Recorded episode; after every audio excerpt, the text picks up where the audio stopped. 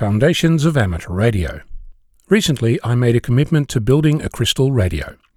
That started a fevered discussion with several people who provided many helpful suggestions. This is the first time I'm building a crystal radio, and to make things interesting, I'm selecting my own components and circuit diagram. What could possibly go wrong? Crystal radios have been around for a while. Around 1894, Indian physicist Jagadish Chandra Bose was the first to use a crystal as a radio wave detector, using galena detectors to receive microwaves. He patented this in 1901.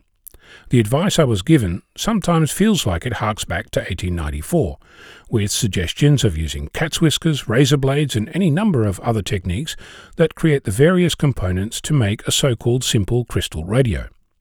At the other end of the scale, there were suggestions to go to the local electronics store and buy a kit. The first suggestions, rebuilding historic radios from parts made of unobtainium, would mean many hours of yak shaving just to get to the point of getting the components, rather than actually building the radio. I realise that part of the experience is the journey, and I'm sure that if my current project gets me hooked, I'll look into it. But I really don't want to become that amateur who has a collection of homebrew crystal radios across the ages. Besides, I'm having a look at using my crystal radio as a front end to my software, so I want to keep sight of the radio part of what I'm doing rather than the building part. Before you get all hot and bothered, remember amateur radio is a hobby that means different things to different people. And for me, I'm currently playing with software, and I'm attempting to learn about the electronics principles that form the basis of our hobby. As I said, the other end of the scale was to get a kit and build that. Has its appeal, but there is little in the way of learning, and the construction part of things is pretty much putting together a kit, which is something I first did when I constructed an LC meter kit a while ago, so that too doesn't really appeal to me. Now comes the bit where I tell you what I've done to date. On the physical side of things, nothing.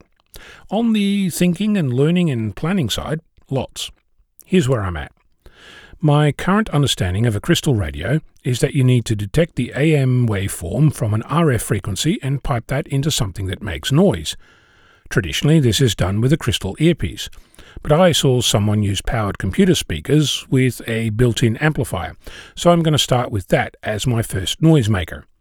I should also mention that the crystal earpiece was a source of confusion. I thought that the crystal in crystal radio was referring to that one. It's not. So, back to where I'm at. What do I need? To start off, I cannot just connect an antenna to a speaker, since it will attempt to make sound for every known frequency. Well, at least the ones that the antenna can handle that fit within the response envelope of the speaker and its amplifier.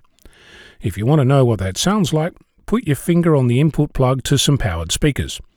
Don't turn up the volume too loud, you'll regret it. So, step one is to make a way to only let specific frequencies through.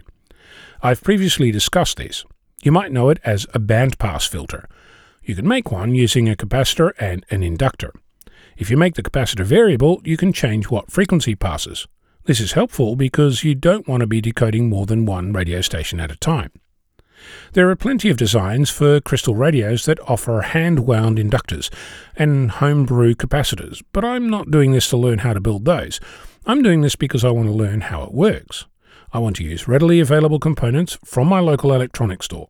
So I started with building a spreadsheet that shows what the resonant frequency is for a combination of inductors and variable capacitors. Today I learned that I also need to pay attention to how wide this is, so I'll be revisiting this. There are only two more components in my radio, a diode and another capacitor.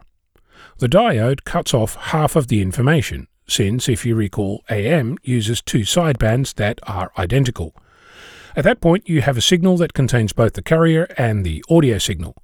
You need one last step filter out the high frequency carrier. I've talked about that too. This is a low pass filter. You can do this with a capacitor. So now we have the bare bones of a crystal radio made from four components an inductor, a variable capacitor, a diode, and another capacitor. My next challenge is to figure out what values they have so it will allow me to listen to my local AM radio station and do it using components off the shelf from my electronics store. One thing I can tell you is that this is precisely why I signed up for this project.